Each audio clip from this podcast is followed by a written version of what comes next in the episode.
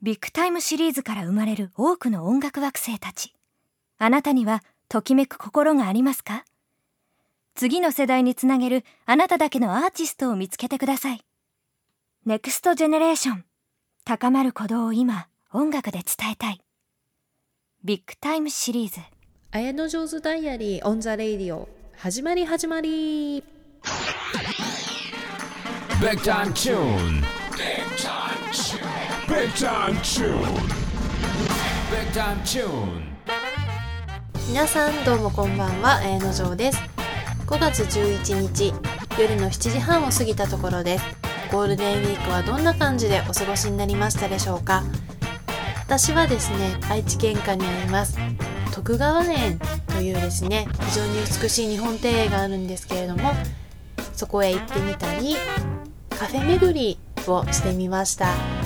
お花屋さんの中にある喫茶コーナーへ行ったりフルーツ専門のショップへお茶しに行ったりいろんなパターンのカフェ巡りをしてみましたのでそれらの様子もぜひブログを見てみてください。カタカナで「綾野城」と検索していただくとヒットします。それからいくつか映画も見ることができました。アースについては先週の放送でも簡単にご説明したんですけれども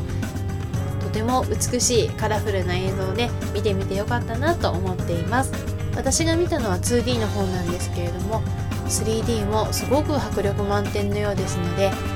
ご興味のある方は是非見ていただけたらと思います。あとですね私あの映画が大好きなんですけれども「テルマエ・ロマエ」直訳すればローマのお風呂ということなんですけれどもパート1はご覧になられましたでしょうか？現在パート2が公開されているんですけれどもここで簡単にストーリーをご紹介しておきたいと思います。テルマエ・ロマエの主人公はお風呂の設計士であるルシウスという古代ローマ人なんですけれども日本人の阿部寛さんが演じてらっしゃいます。ローマの石像そのもののようなスタイルを画面の中で見せてくれるんですけれどもルシウスが誰かのためにお風呂を設計しなきゃと思った時に水を使って現代の日本にタイムスリップすることができるんですね。ダブーンと突如として現れるんですけれども今回はお相撲さんたちのお風呂の中に急に登場したりしてですね。しかもそのお相撲さんたちを日本のグラディエーターなのかと。日本という国名をルシウスは知りませんから平たい顔族という呼び方をするんですけれども平たい顔族のグラディエーターあり本場ローマのグラディエーターありということでですね今回は前作に比べるとちょっとワイルドな場面が多かったですね。戦いをしないような平和な世の中にしていくためにはお風呂の力が必要だということでルシウスはいくつかのお風呂を皇帝の命によって作ったりしていきます。ご覧になる際には日本のお風呂とローマのお風呂どういう風にアレンジがされているかそこにも注目してご覧になってみてください。ローマにちなんでもう一本映画をご紹介したいと思います。2013年に公開された映画でウディ・アレン監督の「ローマでアモーレ」ご存知でしょうか？そのタイトルの通りローマにやってきた人々そこでもともと暮らしている人々何組かの男女をモチーフにですね恋愛と田畑劇のような感じで進んでいくんですけれどもローマの街は綺麗ですし食べ物も美味しそうだしあとは主人公に本物のオペラ歌手の人がコメディチックな葬儀屋さんということで登場するんですけれども人前だとうまく歌えなくってある場所だと上手に歌うことができるというその葬儀屋さんなんですけれどもいかにしてステージ上でうまく歌うかというのがテーマの一つになっています。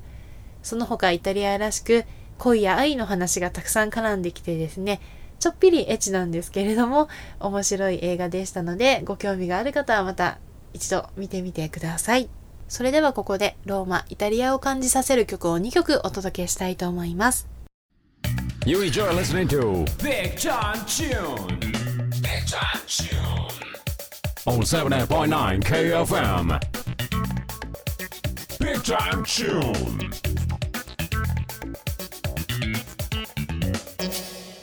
映画の紹介から始まりました、綾野上手ダイアリー。ここからは名古屋の徳川園についてお話をしたいと思います。名古屋市の東区にあります徳川園なんですけれども、日本庭園なんですが、その名前の通り、かつて御三家と呼ばれた尾張徳川家のお屋敷があったところになります。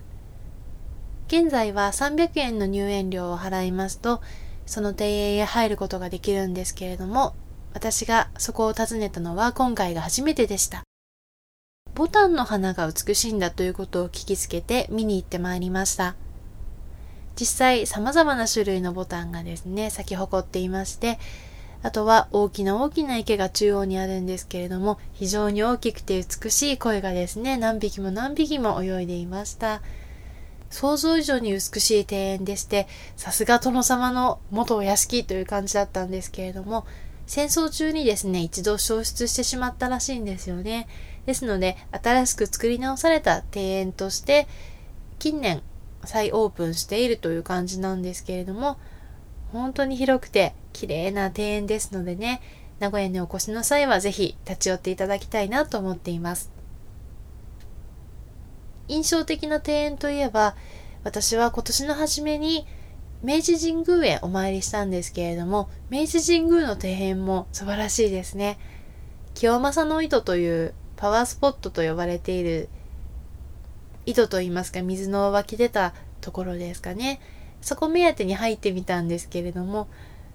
都会の真ん中とは思えないような本当に綺麗な庭園でして、最近ちょっと庭の良さっていうのが分かってきた私、綾野城であります。それではここで一曲、何か雅の曲をおかけしたいと思います。Big John June. Big John June. 徳川園に隣接して徳川美術館という美術館があるんですね。ここも非常に素晴らしい施設でしたのでご紹介したいと思います。公式ホームページから徳川美術館は徳川家康の遺品を中心に初代義直、家康の九男以下代々の愛用品、いわゆる大名道具1万件余りを収める美術館です。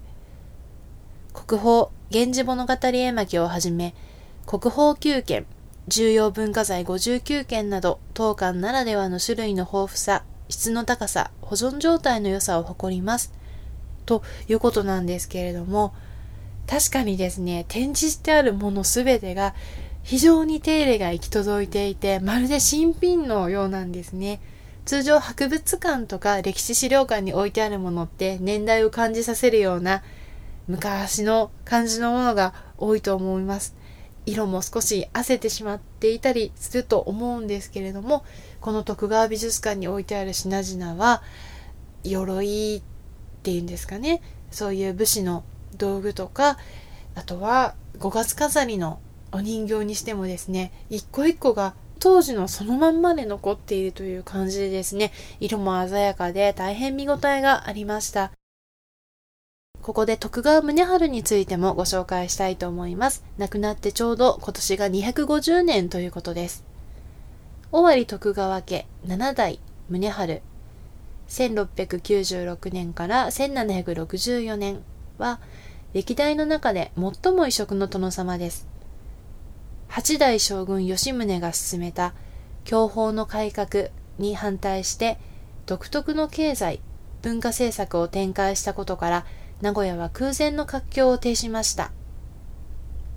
吉宗によって隠居、謹慎を命じられるまで10年に満たない地勢でしたが、今なお根強い人気があります。宗春の遺品や関連資料を通じて、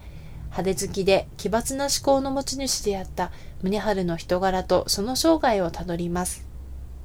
ということなんですけれども、この宗春に関する特別展は、2014年5月25日日曜日、夕方の4時半までご覧いただくことができます。個人的な感想なんですが、宗春というのは、すごくおしゃれなんだなと思いました。印象的だったのは、旅が水玉模様だったっていうことと、あとはですね、えっ、ー、と、あれは防災頭巾というのか、火事の時に被る頭巾が展示されてたんですけれども、避難する時でも、こんなおしゃれなの被るのかなっていうようなね、感じでした。いつも長いキセルを手に持ってたようなんですけれども私の学校の歴史の教科書にはあいにくちょっと登場してなかったのでこの宗春のことを知ったのはですね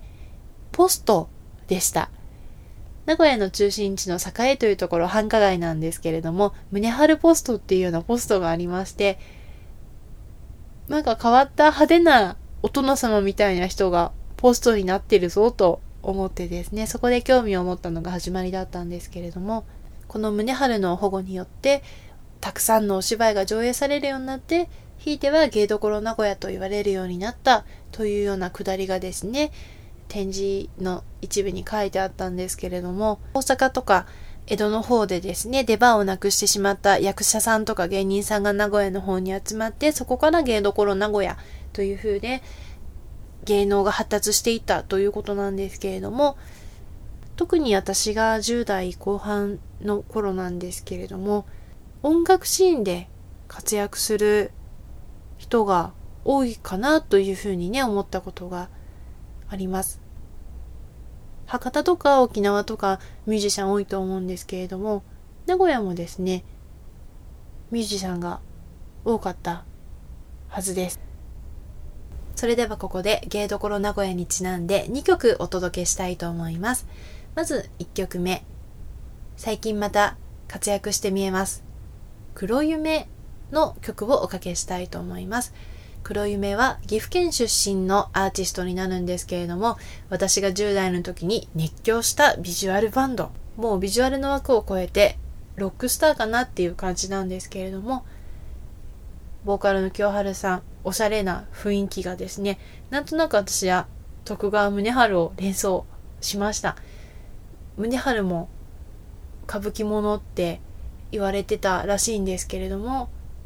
いい意味で歌舞伎者だとしたら、宗春さんならぬ清春さんもどうかなと思います。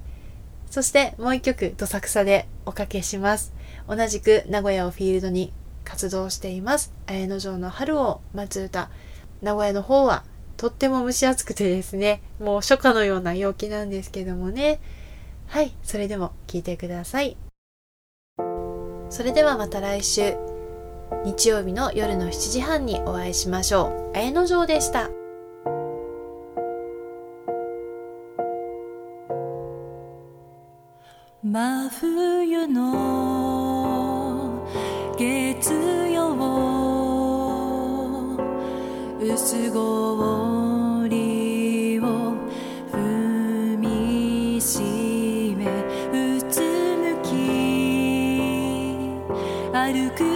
心